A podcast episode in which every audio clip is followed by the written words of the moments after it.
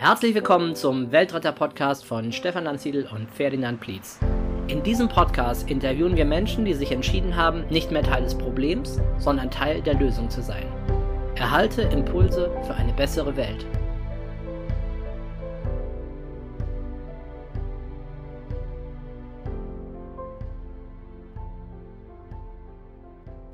Herzlich willkommen zu einer weiteren Folge des Weltretter Podcasts, diesmal mit Ferdinand Blietz.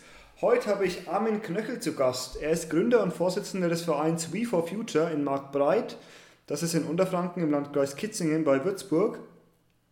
Der Verein unterstützt unter anderem Projekte auf den Philippinen. Darüber wird uns Achim noch einiges erzählen, jetzt in den nächsten Minuten. Und auch in unserer Region möchte Achim die soziale und nachhaltige Entwicklung voranbringen. Deshalb glaube ich, ist er ein sehr spannender Gast. Achim, schön, dass du da bist. Hallo, freut mich, da sein zu können. Ja. Sehr gerne, Achim. Achim, wir kennen uns noch nicht so lange, aber ich habe gleich gemerkt, okay, du bist ein Typ äh, Tausendsasser, du ziehst da an mehreren Strängen. Und deswegen erstmal einleitend die Frage, was antwortest du eigentlich, wenn dich jemand fragt, und Achim, was machst du so? Ja, das ist gut.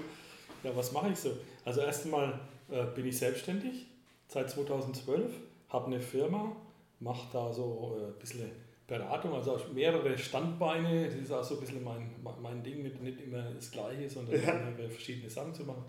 Eine Sache ist so eine Beratungsgeschichte, also Prozessoptimierung, dann habe ich noch ein paar so, so Tools, so Online-Tools, die ich da äh, irgendwann mal entwickelt habe und am Laufen habe. Eines davon ist so ein Tourismus-Teil, das heißt Mobi, da geht es um so QR-Codes, die man da äh, ja, an verschiedenen Sehenswürdigkeiten anbringt und dann danach, dahinter praktisch äh, Informationen hinterlegt. Mhm. Und dann mache ich noch Videoproduktion. Also das ist so ein bisschen mein Steckenpferd. Das ist jetzt alles, was ich in letzter Zeit so hauptsächlich mache. So Videoproduktionsgeschichten. also auf alle möglichen Richtungen, aber auch in diese Tourismusgeschichte. Das tut der Plattform. Habe ich natürlich, machen wir ja die Filme und so weiter und machen aber auch noch Anleitungsvideos und solche Geschichten. Also alles in, in diese Richtung.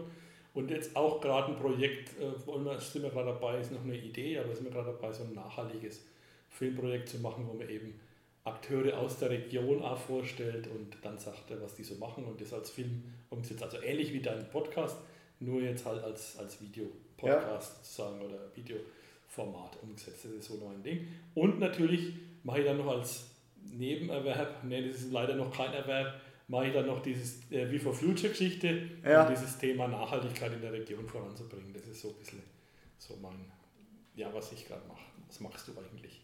Ja, genau. Also hauptsächlich wegen der We for Future Geschichte bist du natürlich heute hier. Da werden wir noch später darauf zu sprechen kommen. Mich interessiert erstmal dein Werdegang. Also wahrscheinlich wolltest du nicht schon immer Schulen in Entwicklungsländern bauen und hast mal was ganz anderes gemacht. Also wie, wie war denn dein Weg? Ja gut, ich hatte, ich, ich hatte bis vor, keine Ahnung, acht, ja, acht, zehn, acht, zehn Jahre ungefähr mit dem Thema Nachhaltigkeit oder überhaupt nichts am Hut. Ich war natürlich schon immer, äh, sagen wir mal, sozial, also dass ich jetzt irgendwie gesehen habe, so wie das jetzt läuft in der, mit den ganzen Wachstumsgeschichten und so weiter, das, das funktioniert so nicht.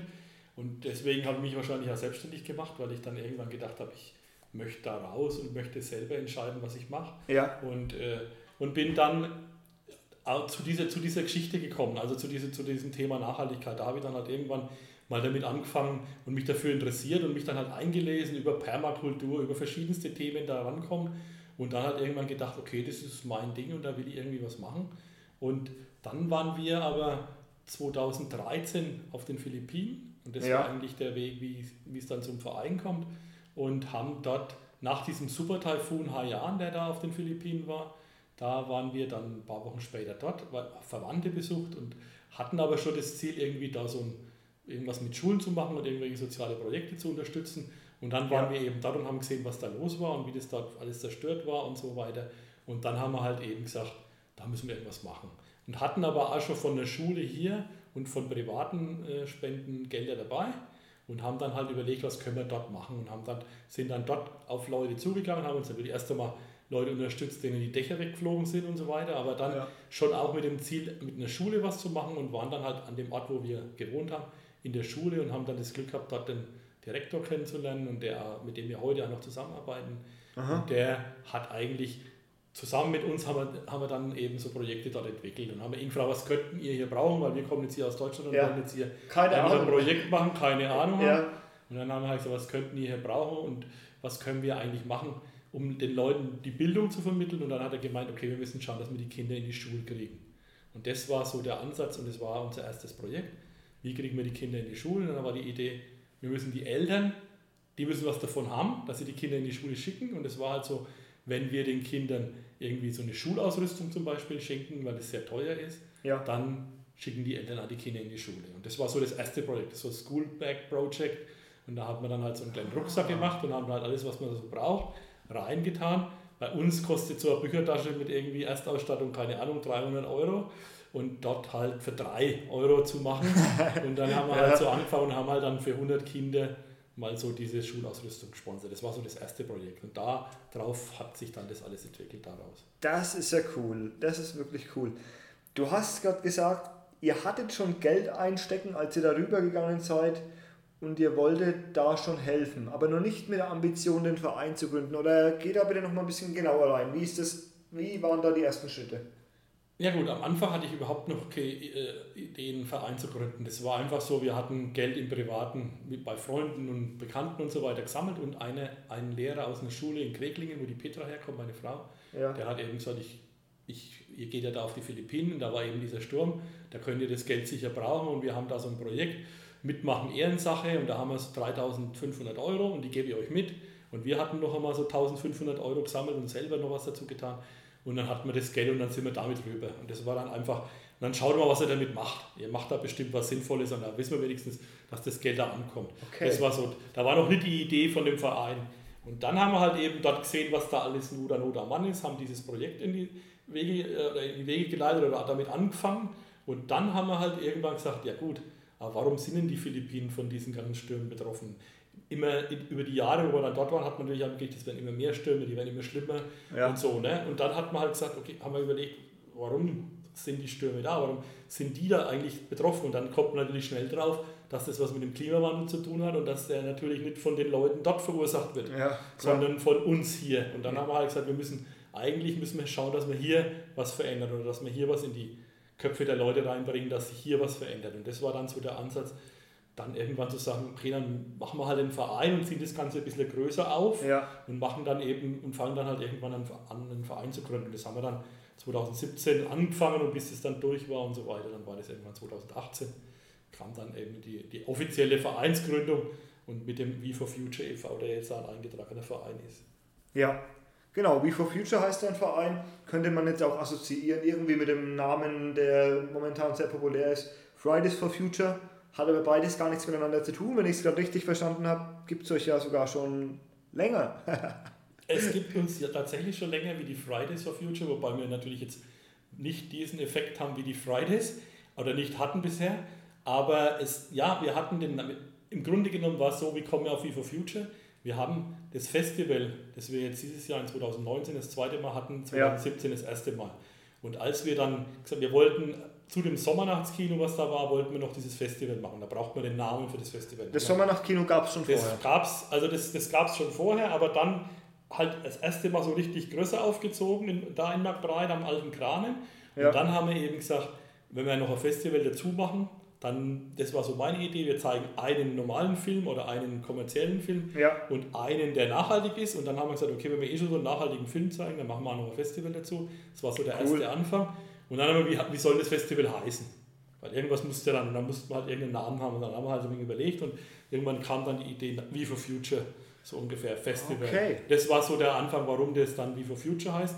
Aber hat mit den Fridays for Future und den Parents und Scientists und was da alles jetzt für Future gibt, eigentlich nichts zu tun. Aber natürlich geht es in die gleiche Richtung. Und wir freuen uns, dass es die gibt und die machen eine super Arbeit. Und deswegen äh, ergänzt sich das eher. Aber von dem Namen her waren wir jetzt vielleicht ein Ja. bisschen, ein bisschen vor der Greta dran oder so. ja klar, das war ja auch nur provokativ gemeint. Ähm, natürlich ist es gut, die Entwicklung, dass da jetzt eben in vielen Bereichen was passiert. Ist klar. Beschreib doch mal bitte zwei Projekte, die ihr konkret unterstützt auf den Philippinen. Also du hast es gerade schon mit diesem Startrucksack erklärt, mit dieser Anfangsbüchertasche. Macht ihr das immer noch oder habt ihr nur so angefangen, damit die Kinder das bekommen, was sie brauchen? Oder sagt doch mal bitte noch eher konkrete Beispiele, was ihr macht. Okay, also dieses, das, die Idee war von Anfang an, das auch nachhaltig zu machen. Also das heißt, nicht jetzt einmal Geld hinzugeben und dann wieder aufzuhören, sondern diese Projekte laufen weiter. Also wir haben im Moment zwei Schulen und einen Kindergarten. Das ist dann so nach und nach entstanden. Mit einer Schule hat es angefangen. Und in den drei Einrichtungen laufen diese Schoolback Projects. Also diese, ja. die laufen jedes Jahr. Also da, bei dem einen sind 120 Kinder, beim anderen sind 80 und beim anderen sind 70 oder so. Also das läuft jedes Jahr. Die neuen Kinder, die neuen Kinder, die jedes Jahr ja. kommen, die Erstklässler kriegen immer wieder den Rucksack. Ja. Das, ist, das ist eine Sache. Und dann gibt es auf den, dann ist eben dieser Direktor, wie ich vorhin schon gesagt habe, den wir da kennengelernt haben, in eine andere Schule gewechselt. Deswegen sind jetzt zwei Schulen. Und der macht, engagiert sich auch für Menschen mit Behinderung. Das gibt es eigentlich auf den Philippinen gar nicht. Ja. Und das war auch so ein Projekt, wo wir da unterstützen. Das heißt Alternative Learning System und da sind eben die, die Kinder drin, die, die halt eine Behinderung haben. Also das ist ganz unterschiedlich von keine Ahnung, von 10 Jahren bis 17 oder so, sind alle in einer Klasse, da sind 30 Schüler drin ja. und die werden da im Endeffekt beschäftigt. Das ist ein Projekt, das wir auch unterstützen. Also das sind so ganz konkrete Projekte, die wir da unterstützen. Da ist eben dieses Schulweg Project, dieses, dieses Behindertenprojekt und zum Beispiel auch noch eine Schulspeisung, also Projekt, wo eben unterernährte Kinder in der Schule jeden Tag ein warmes Essen bekommen.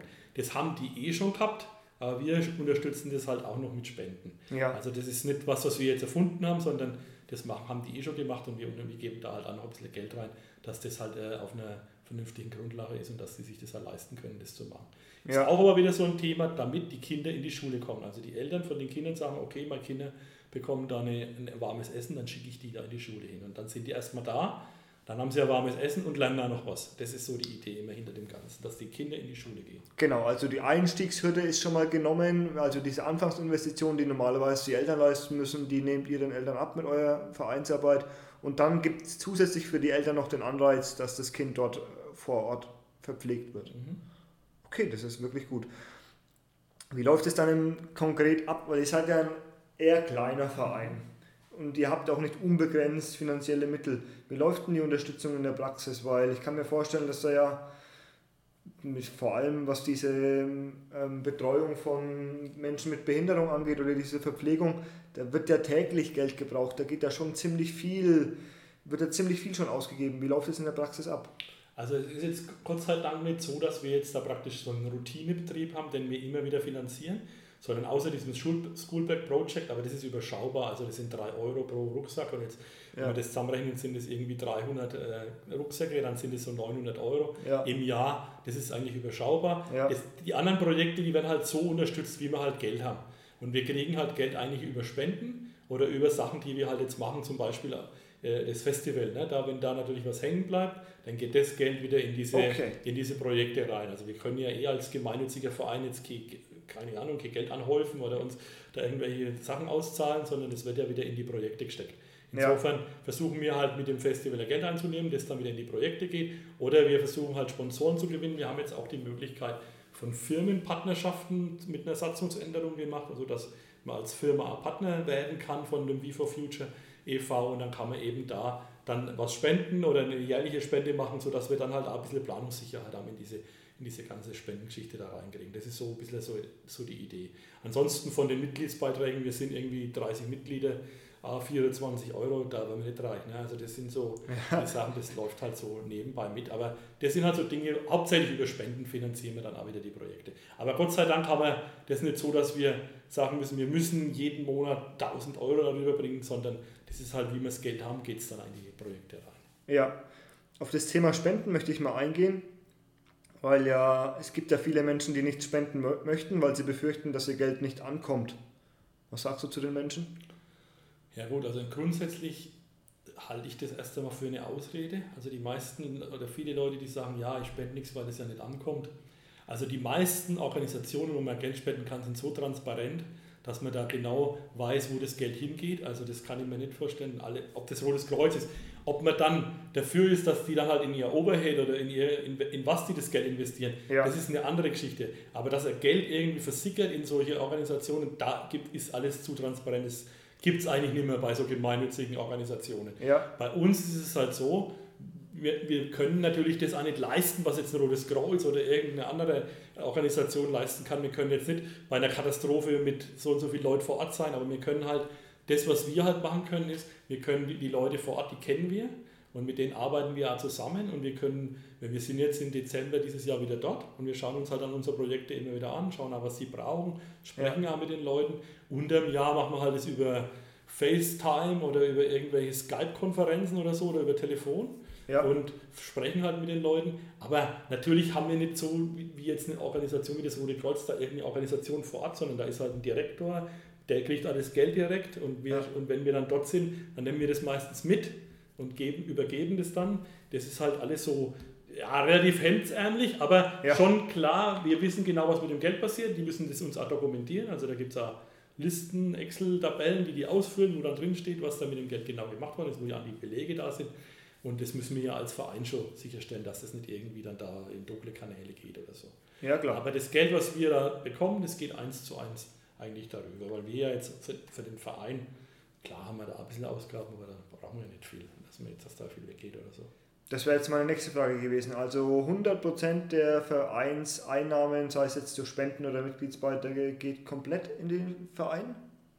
Oder? Geht, in den Verein, aber nicht, also nicht, nicht, nicht komplett in die Projekte. Also wir brauchen Verwaltung geht schon Für das Festival brauchen wir Werbung, wir brauchen auch Versicherung und so ja, weiter. Klar. Haben wir natürlich auch für den Verein. Das ja. davon geht schon. Aber wenn jetzt einer zum Beispiel konkret sagt, wie jetzt eine Schule in Höchberg unterstützt uns, dass da, da bin ich dann halt dort und mache mal einen Vortrag über unsere Projekte in den Philippinen und die sagen ja. konkret, sie wollen das Geld für das Philippinen-Projekt ausgeben, dann geht es auch so eins zu eins in das Philippinen-Projekt. Das ist schon so.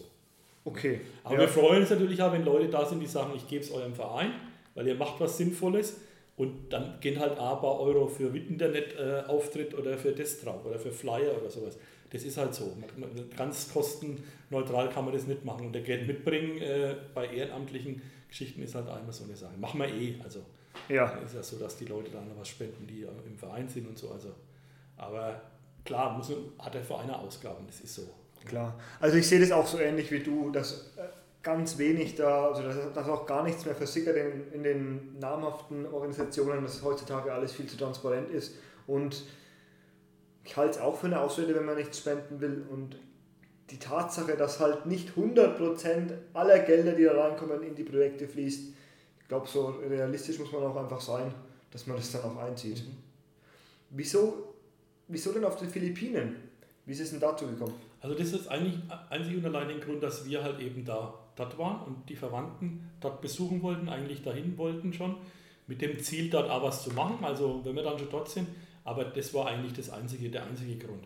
Das, das könnte, hätte genauso gut, keine Ahnung, in, in, in äh, Sibirien sein können oder sonst was, wenn wir halt da dort gewesen wären. Aber das war halt eben so, man hat dann alles leid oder wir haben das gesehen, was da abgeht nach dem Sturm und dann muss man dann die große Helden mehr sein, dass man da irgendwas macht, sondern da sieht man sofort, hier muss was gemacht werden und dann macht ja. man halt da was. Und das, ist, das war halt das Gute, dass wir auch das Geld hatten.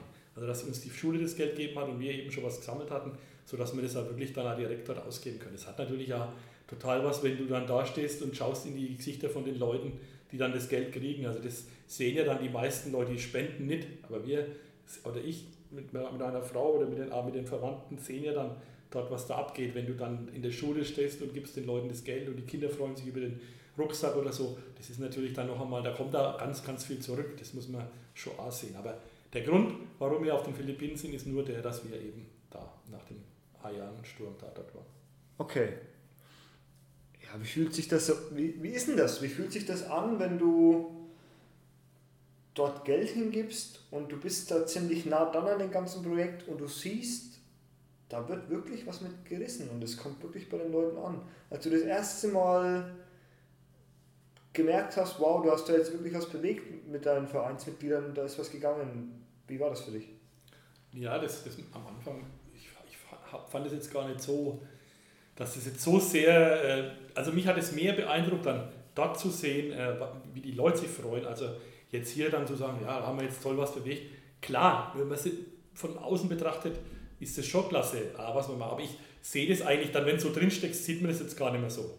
Aber wenn wir dort sind zum Beispiel, also ich kann nur ein Beispiel erzählen, wir waren dort in der, in der Schule bei dem, in dem Behindertenprojekt und waren da halt, waren da halt äh, haben, die haben uns da vorgestellt und wir waren da immer in der Klasse drin, eine Stunde oder so, haben mit den Leuten geredet und dann sind wir wieder weg und haben irgendwelche anderen Leute besucht und sind dann mit, mit so einem Taxi dahin gefahren, mit so einem Motortaxi, mit so einem Motorrad. Ja, ja. Und dann saßen wir da auf so einer Brücke ja. und, und weil unser Taxi irgendwie weg war und wir haben, mussten halt warten und es war irgendwie erkennst da, aber war überhaupt kein Problem. Da saßen wir da auf der Brücke und haben da einfach gewartet, bis da wieder ein Taxi vorbeikommt.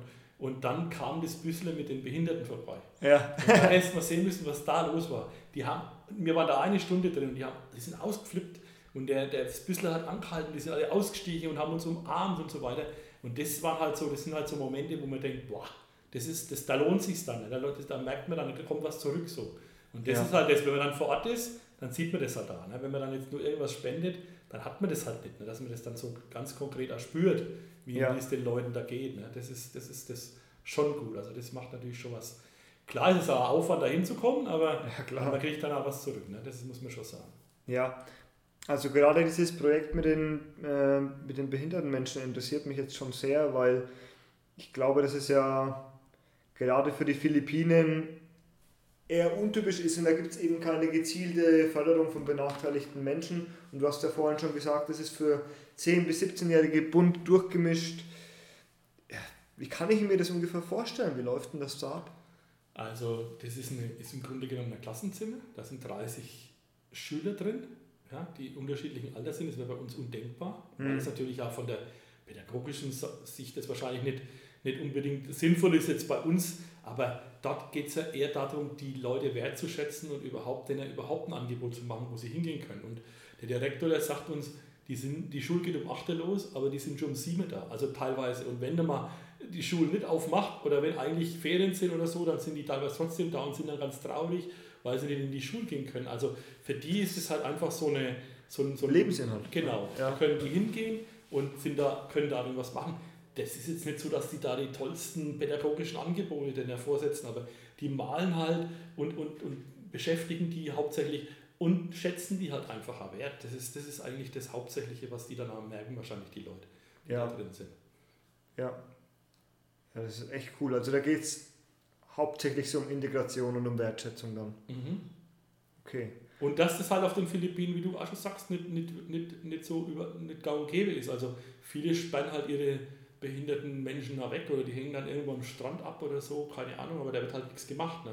Ja. Da ist es halt eben, es ist halt ein Projekt, wo wir da jetzt gehen haben. Es kann sein, es gibt wahrscheinlich bestimmt noch mehr, aber da, wo wir halt sind in der Ecke, ist das eigentlich das einzige Projekt, wo sie so mit Behinderten, wo die an die Schule gehen können und so.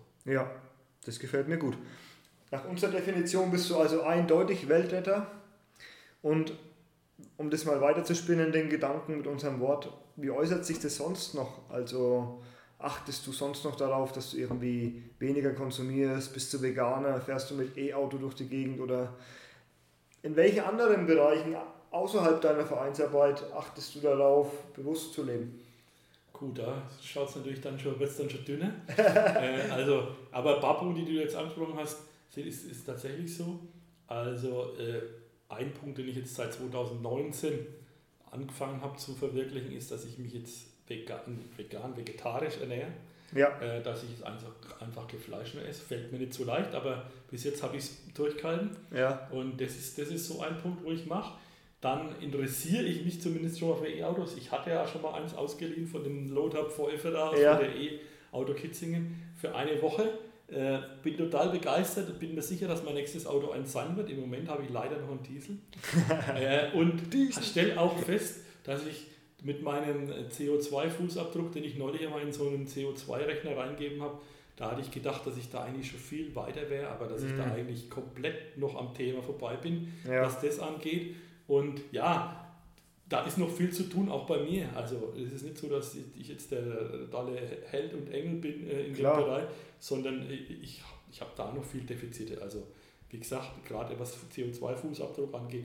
Aber ich sage mal so, mir ist es bewusst, ich denke darüber zumindest schon mal nach. Ich mache natürlich beim Einkauf und bei, ja, ich kaufe Bioprodukte, ich, ich versuche irgendwie keine äh, unnötige Verpackungen zu haben, aber habe trotzdem noch zu viel. Also ja. Leben ohne Plastik habe ich dann noch lange nicht, also noch lange nicht erreicht. Das habe ich auch nicht, das ist echt schwierig.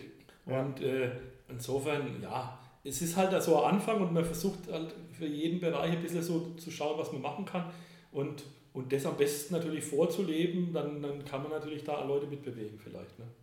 Ja, ich sehe da noch eine Frage, die ich mir aufgeschrieben habe. Nochmal, ich möchte nochmal kurz auf deine Bildungsprojekte zurückkommen. Was du machst, ist für Bildung überwiegend. Du hättest jetzt auch sagen können, ich kümmere mich darum, dass die medizinische Versorgung vor Ort verbessert wird oder sonst was. Warum ist es bei Bildung rausgekommen? Die Idee war eigentlich von Anfang an die, dass man sagt, es muss eine Hilfe zur Selbsthilfe sein. Am ja. Ende, wenn man jetzt sagt, man gibt, das ist ja fast ohne Boden, du könntest auf der ganzen Welt gibt so viele bedürftige Menschen, du könntest Milliarden von Geldern da irgendwo reinstecken. Das, ist ja, das muss ja gemacht werden, dass ja. das aufhört mit der Armut und so weiter und dass die Leute alle mal Bildung bringen. Aber das, das schaffen wir jetzt nicht mit unserem Ding. Aber wir haben überlegt, wenn das Hilfe zur Selbsthilfe sein soll, dann, dann geht es nur über Bildung. Die Leute dort brauchen Bildung und das kriegen sie ja nur, wenn sie in die Schule gehen. Ja. Wenn sie nicht in die Schule gehen, dann wird es nichts. Ja? Äh, und deswegen haben wir gesagt, wir wollen halt das als ein äh, ja, Punkt machen oder als ein Thema, wo man sagt, die Leute sollen Bildung kriegen, wie kriegen wir das hin? Wir versuchen die Kinder in die Schule zu kriegen, dann sind sie eh da und dann nehmen wir sie das damit auf. So, so war eigentlich nur die Idee.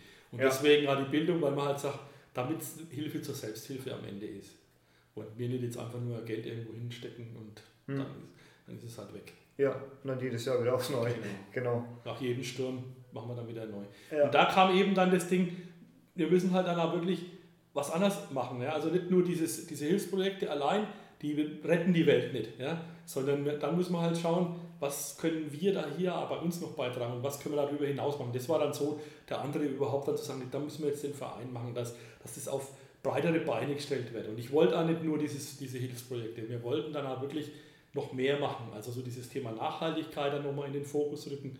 Und das war dann so. Es passt gut zusammen, weil das irgendwie natürlich auch soziale Projekte sind. Ja. Und deswegen passt es halt dazu. Aber im Grunde genommen sind es zwei Schienen. Das eine sind die Hilfsprojekte und das andere ist das Thema Nachhaltigkeit, wo wir hier in der Region weiterbringen wollen. Und deswegen, das ist das, was der Verein sich hauptsächlich auf die Fahne schreibt. Aber auch, es ist halt unser Vereinsziel, die, die Hilfe für die Projekte soll weiterlaufen, es soll nachhaltig weiterlaufen. Ja, du hast vorhin schon das Festival mal angeschnitten. Da geht es ja dann darum, um dieses zweite Standbein, die Nachhaltigkeit in der Region voranzubringen. Was macht ihr sonst noch äh, auf diesem Standbein, damit da was passiert? Also außer dem Festival haben wir jetzt noch ein Projekt, äh, oder was heißt eins, wir haben eine Projektreihe, die heißt Kleine Schritte, da soll es da um Projekte mit Kindern gehen. Ja. Da ist ein ganz konkretes Projekt, dass wir den, mit dem Zauberer Zapperlot, der auf dem Festival war, zusammenarbeiten und der mit seinem Müll-Mitmach-Theater, was er da auf dem Festival auch gemacht hat. Was ist das? Erklärst du bitte mal. Also da geht es darum, dass die, da geht es um Müllvermeidung und Mülltrennung hauptsächlich und da kriegen die Kinder in diesem Theater oder in diesem Zauberstück, das er da vorführt, äh, eben erklärt oder werden dahin geleitet, wie man Müll trennt und wo was hingehört. Und das hat, macht er echt total super. Das ist eine Stunde und da geht es eben darum, um Müllvermeidung erstmal und dann auch um Mülltrennung. Da ist eine Mülltonne, der es dann schlecht wird, weil man alles reinstopft und dann muss man halt, dann kommt der Müllmann und erklärt, dass das doch getrennt wird. Und das ist also ganz toll gemacht. Ja. Und dieses Theater, dieses Theater wollen wir in Schulen bringen. Das haben wir in Marktbreit angefangen, in der Grundschule. Das ist jetzt im Oktober in Kitzingen. In der Grundschule haben wir jetzt das nächste Projekt mit dem Zauberer und versuchen das halt so jetzt immer, wie es Geld halt erreicht. Das ist natürlich auch nicht billig, äh, ja. das zu machen. Und da versuchen wir auch noch Sponsoren zu gewinnen, vielleicht so Recyclingfirmen oder so, die zum Thema passen, wo wir dann sagen, wir bringen das in die Schule und der Zauberer macht das Theater, wir organisieren das praktisch für die Schule und die Schule muss nur den Raum stellen und wir äh, machen den Rest und wir sponsern das. Das ist so, das, das ist ein Projekt. Und dann habe ich jetzt angefangen, in dem Zusammenhang mit den Schulen, mit denen wir jetzt schon zusammenarbeiten, so ein Projekt zu machen, so zum Thema Plastikmüll oder so, das haben die Kinder eh schon als Thema gehabt. Und da bin ich halt dann nochmal rein und habe dann mit denen zusammen so kleine Filme, ein paar Sachen zusammengeschnitten in der Präsentation. Mhm. Das ist so auf dem Kinderbereich. Und was wir natürlich auch machen, habe ich am Anfang schon gesagt, wir wollen so ein äh, Filmprojekt machen. Das ist jetzt als nächstes, was so auf der Agenda steht. Bei mir, was, weil mich das auch total interessiert, äh, wo man eben so aus der Region nachhaltige, nachhaltige Akteure in so Filmbeiträgen äh, vorstellen und das dann vielleicht als ein Film machen zusammen, aber auch die einzelnen Beiträge, die die dann auch nutzen können für ja. ihre eigene äh, Vermarktung zum hast, Beispiel. Hast du es gleich wieder ein Stück weit finanziert? Das ist so eine Idee, ja. Ne, ja. wie wir das machen. Aber wir versuchen das vielleicht auch über eine Förderung zu, zu machen, sodass die Leute, die jetzt da was machen, jetzt selber noch was zahlen müssen, das ist nicht die Idee, sondern äh, eigentlich immer so, vielleicht kriegt man das irgendwie mal gefördert, das ist so eine. Da bin ich jetzt im Oktober auf dem Workshop, da gibt es nämlich schon so ein Projekt, das ist so grenzübergreifend Österreich, Deutschland und da ist ein Verein für Nachhaltigkeit in München, macht das. Mhm. Die haben mich da jetzt eingeladen auf so einen Workshop, zu dem, und da geht es eben um das Filmprojekt. Das sind halt die ganzen Akteure, die da vorgestellt werden, da. Und ich schaue mir das dann mal an, wie das funktioniert und versuche das dann hier bei uns in der Region auch zu etablieren. Okay. Hast du selbst Kinder? Nee. Okay. Wenn du welche hättest, was ist in deiner Meinung nach besonders wichtig, dass man den Kindern zeigt? Ich meine, du machst ja da schon einiges. Ja gut, also Bildung ist klar, es, ja. ist, immer, es ist immer wichtig.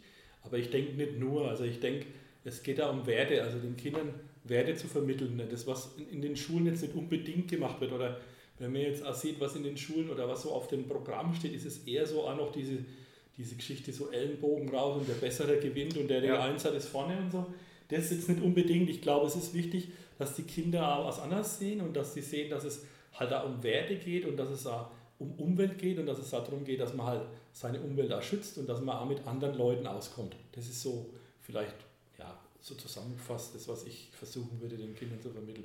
Ich habe zwar, oder wir haben zwar keine eigenen Kinder, aber ich habe ganz viele Patenkinder, auch ja. auf den Philippinen seit neuestem eins. Ja. Und äh, ja, also ich habe schon ganz viel auch mit Kindern zu tun. Ich mag ganz gern Kinder. Und ja. äh, das wäre jetzt sowas, was ich sagen würde, das würde ich jetzt meinen Kindern vielleicht versuchen zu vermitteln. Ob man es dann schafft, ist dann wieder eine andere Frage gegenseitiges Verständnis, oder? Also das ist für mich immer so ein Thema. Ich glaube, das ist besonders mhm. wichtig. Daran scheitert es oft in unserer Gesellschaft, finde ich. Mhm. So die Ellenbogen raus ist immer das, was, was dann weiter, was aber in den Schulen und Universitäten und überall gelehrt wird. Das ganze System das funktioniert ganze System so. ist da irgendwie krank. Ne? Ja. Und das, und das muss irgendwie geändert werden. Aber die, die, ich habe so den Eindruck, die Kinder, die heute da sind, die, die, sind da, die gehen da schon ganz anders mit um. Wenn ich jetzt meine Nichten und Neffen und so weiter sehe, ist, die haben schon ganz anderen Horizont da, die sind da schon ganz anders drauf, wie, wie wir da damals vielleicht drauf waren. Also ich bin da auch optimistisch. Ich glaube, dass es gerade in der jetzigen Zeit da ziemlich viel passiert an Umdenken.